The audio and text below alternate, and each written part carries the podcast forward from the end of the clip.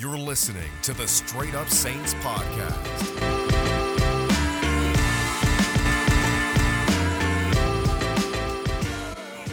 And what's up, guys? Welcome back inside another edition of the Straight Up Saints podcast. It's your host, Chris Rosvoglou. Make sure to follow me on Twitter at Rosvoglou Report and follow me on Instagram at Saints underscore straight up and on Facebook at Straight Up Saints. Uh, link to all those social media accounts in the description for this episode. And with the NFL draft just two days away and it's coming up fast, uh, and it's going to be a very fun draft with everything being virtual and not knowing what's going on, what's a smokescreen, what's not. Um, I thought the best thing for you guys would be have uh, an insider on here who can give you the best information about what's going on, give you more insight on the top players in the draft, potential targets for the Saints, uh, who they like, who they, they don't like, and that guest for today's episode is going to be none other than Nick Underhill of New Orleans dot Football. Uh, remember, Nick is by many and considered by almost all of us the best when it comes to Saints reporting. I mean, he gives you the best news, breaking news, of course. Uh, his piece, his pieces of um, you know breaking down prospects and giving him his giving you his analysis are, are top notch.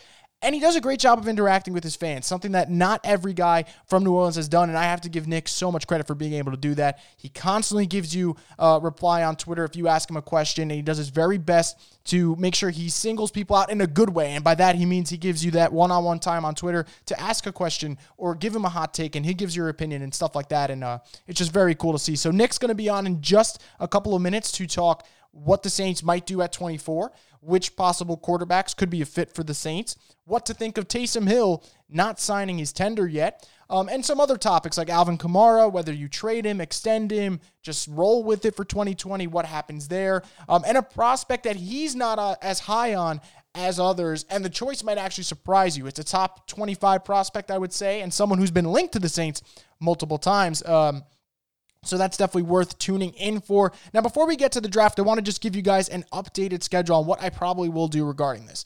Um, I obviously will be live tweeting all seven rounds. I'll be updating you guys on that. I might be doing live streams. I'm not 100% sure yet. Um, I think that's what I'm going to end up doing on Twitter. I'll post the live feed and you guys can watch from there. And we could just go through the Saints pick, you know, the recap right after, you know, um, my fresh reaction. And then obviously I'll have episodes for each day, most likely, depending on what happens for those rounds. But I'll have new episodes for you guys this week for sure. Um, but in terms of recapping the rounds, that will definitely happen, whether it's on Twitter or on video or even both. Um, something of that sort will definitely happen. So stay tuned for that. But for now, guys, let's get into that interview with the one and the only Nick Underhill.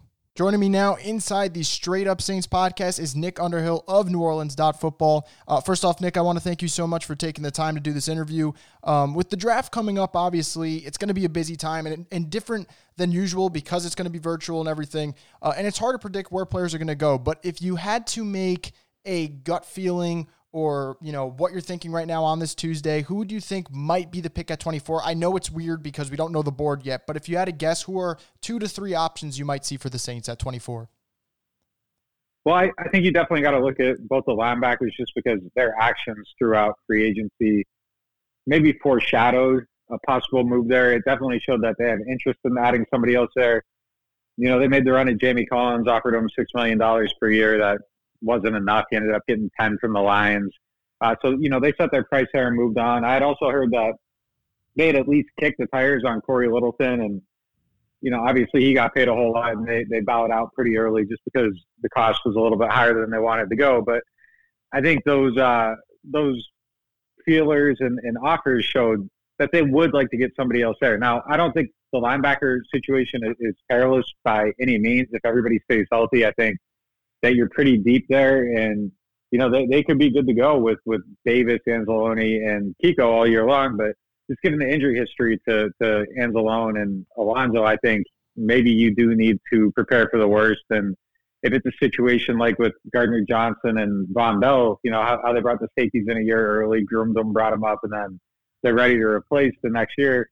I can see that going either, you know, being beneficial with with Queen or Murray, just because I think both of them have some issues with you know their processing, and Queen needs to get a little bit stronger. So uh, if things lined up there, I, I, think it could be a great situation for both those guys. Um, you know, otherwise, I think it's just kind of a, a best player available situation. Uh, you know, I, am not sure if it would be a quarterback at that spot. You know, personally, I like uh, Jordan Love, I, I think he does a lot of things well, but you know, I've talking to different people. I, I kind of, you know, some people think that the like him, some people think that the Saints don't. So it's been a little bit hard to gauge there. And I think, uh, you know, as a reporter, the the uniqueness of this offseason, everybody being spread out, there isn't as much gossip going around. So I think, you know, everybody's kind of uh, shooting in the dark uh, on a lot of this stuff right now. Whereas in other years, I, I think that you kind of have uh, a better feel for things, you know, in these final days heading into the draft. So you mentioned Jordan Love, and I remember seeing your posts about him around the NFL Combine. He's definitely got the arm talent and all the potential that you want in a quarterback. Um, if the Saints are able to pick him at 24, obviously, you know we don't know what the rest of the board would look like.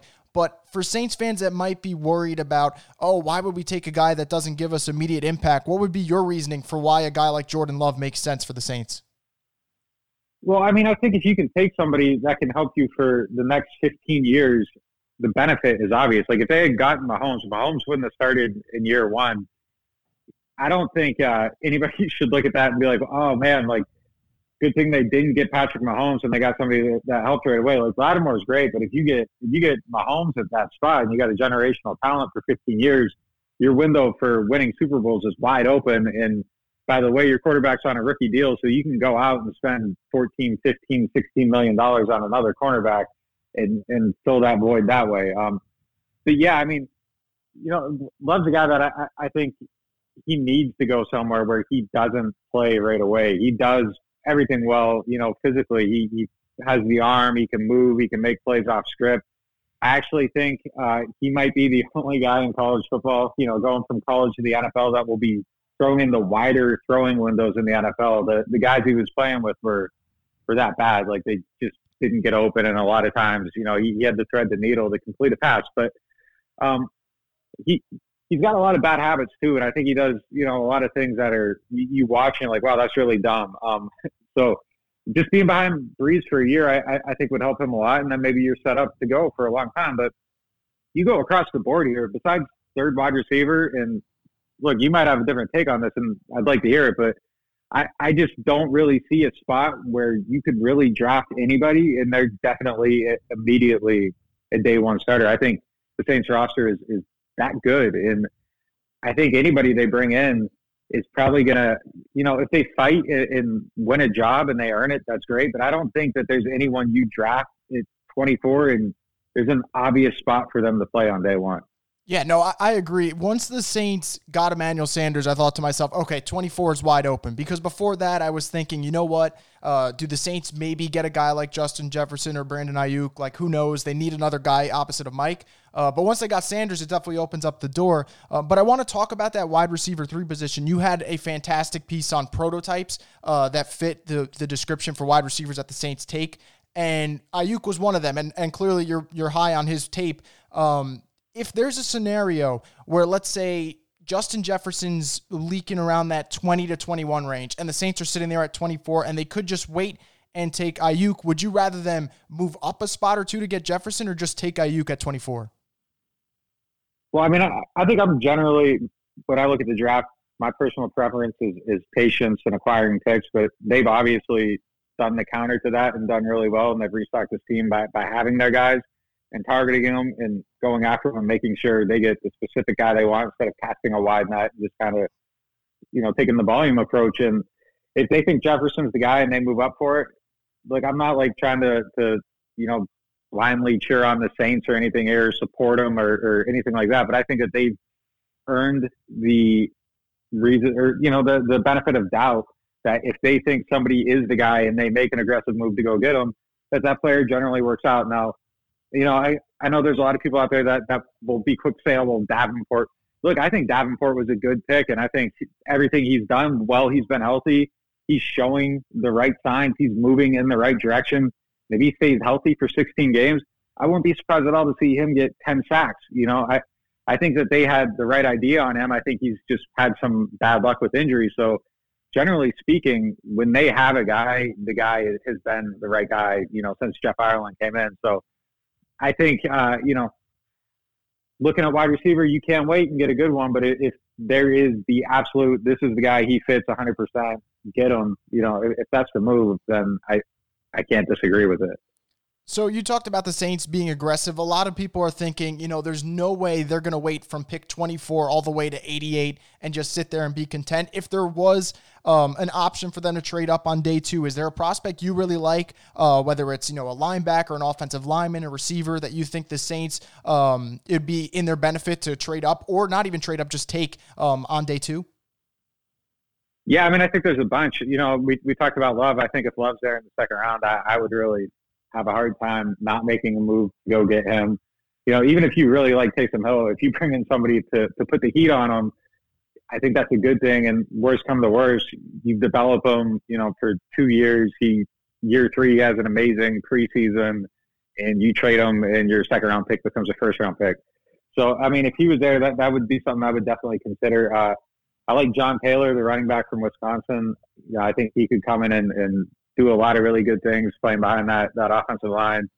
Um, I don't know where Edwards Helaire would go, but if you're looking at a, a post Alvin Kamara possibility where you don't want to pay him 14, 15 million dollars, um, and you're you're looking, you know, at a way to move on. I, I think he's someone that could come in and do a lot of that stuff. Now, I don't know if it'd be, you know, 100. percent I don't know if he can go out there and run a corner route and actually get targeted on it the way Alvin does, but I think he will be a, a reasonable level replacement for him.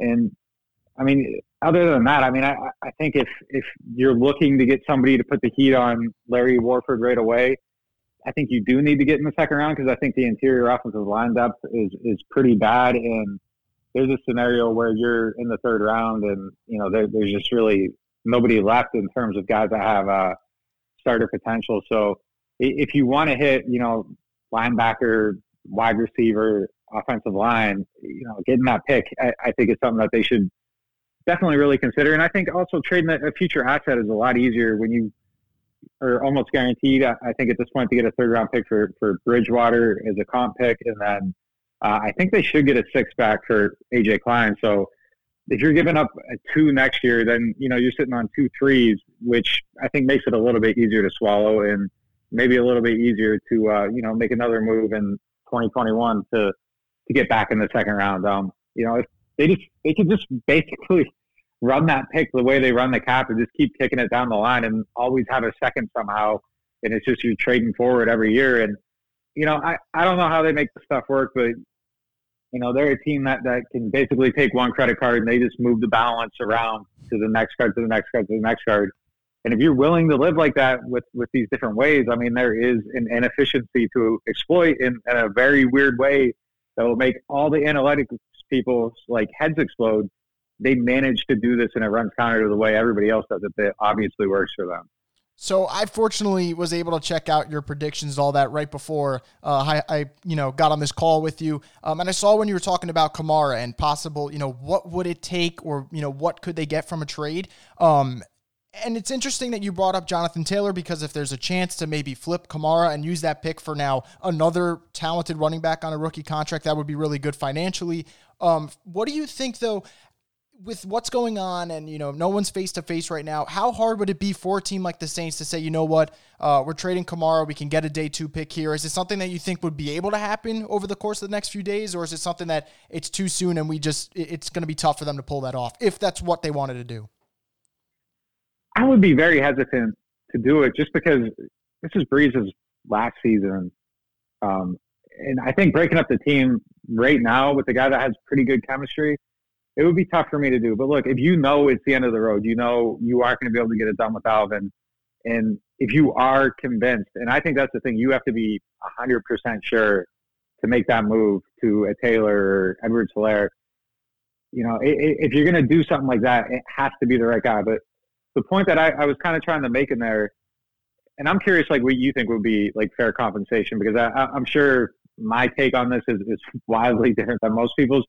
But I think I think almost what you get back from doesn't matter. Like if you traded Alvin and you got another Alvin in the third round, where they got Alvin to begin with, and now you took the two and seven that you used to trade to get him, and you turned it into seven years of very good play from your running back on rookie deals.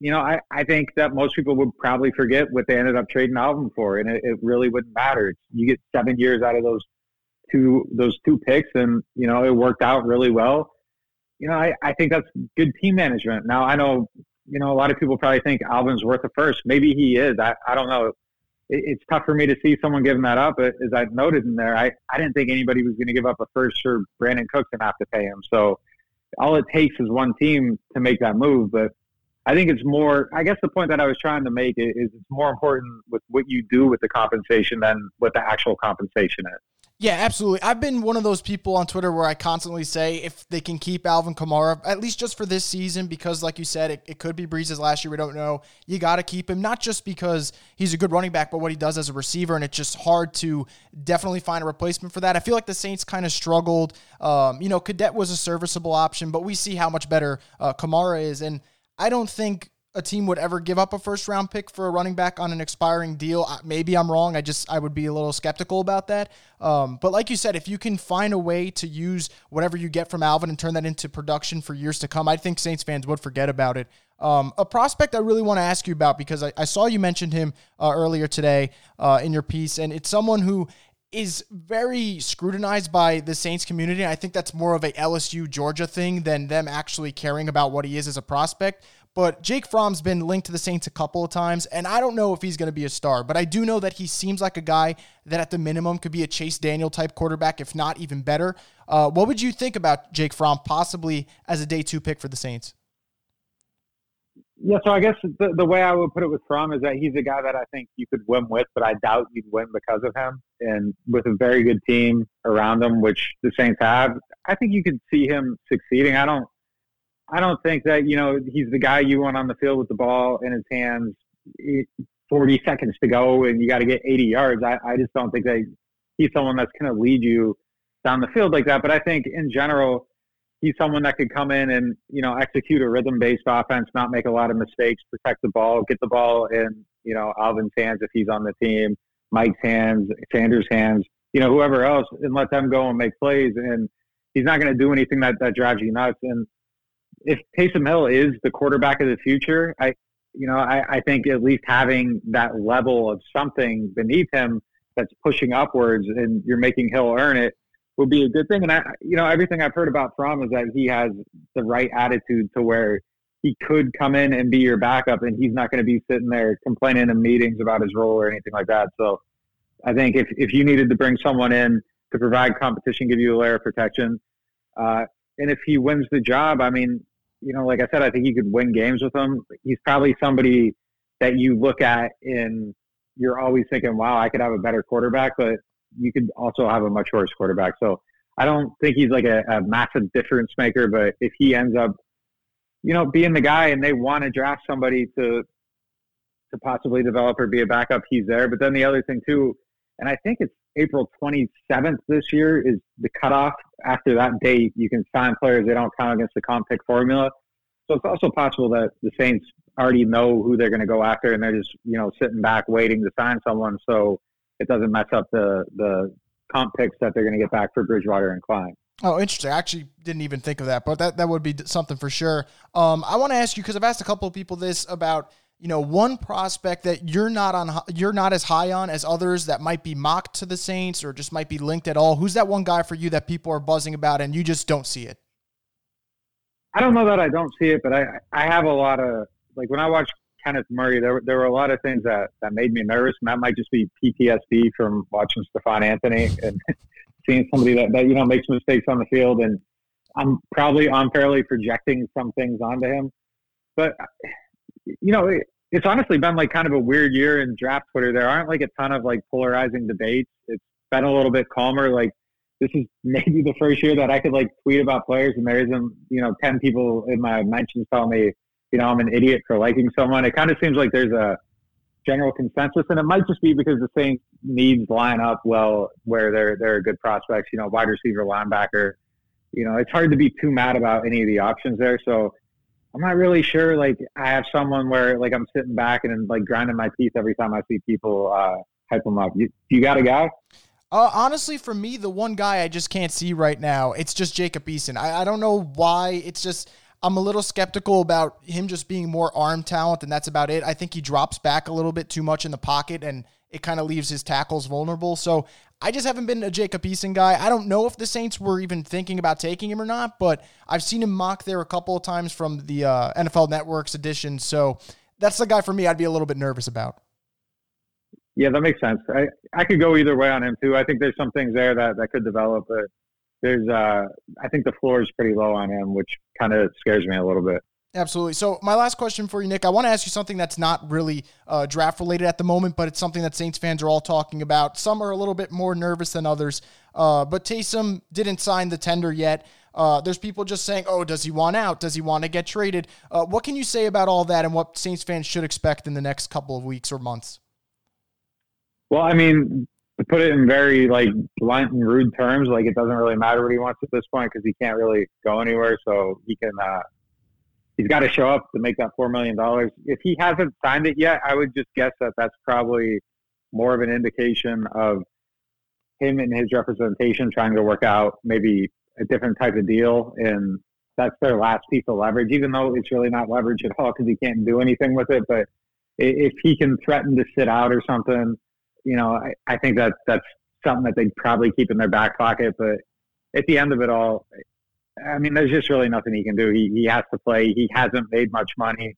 If there's nothing else for him to get, he's going to want that $4 million because he's never made a million dollars in a year and you got a chance to make 4 million in a year. Like he's, he's 27. Like he can't afford to miss time.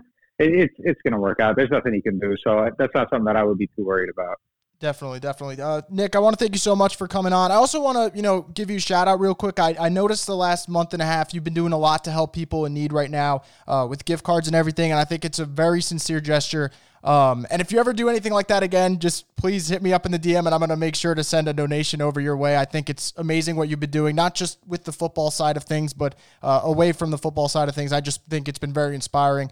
Uh, so I want to thank you for that, and and thank you for coming back to covering the Saints, man. We all missed you, uh, and we're happy to have you back. We are not going to hold it against you for that one one year that you had off. Do not worry about that. Um, but thank you again so much, and uh, I look forward to talking to you again in the future, uh, Nick. So thank you, man. Yeah, no problem, man. Thanks for having me.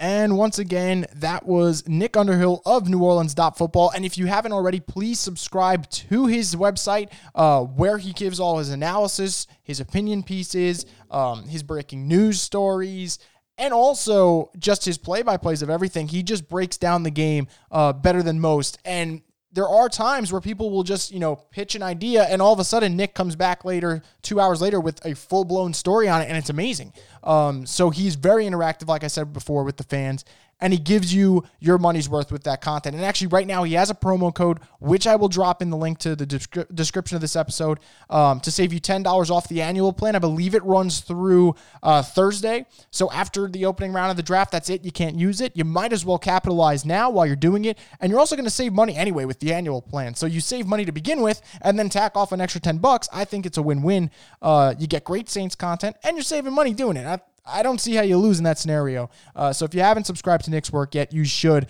uh, do that. But anyway, guys, that's going to do it for this episode of the Straight Up Saints podcast. I want to thank you guys so much for listening. Make sure to go on iTunes, go on Spotify, wherever you listen to your podcast, and leave a review. And make sure to subscribe because when you do, you get alerted immediately when episodes like this one drop out um, on Straight Up Saints. So you don't want to miss that, guys. So remember, subscribe, leave a review, um, and stay tuned because the draft is only two days away and things are about to heat up when it uh, pertains to New Orleans football.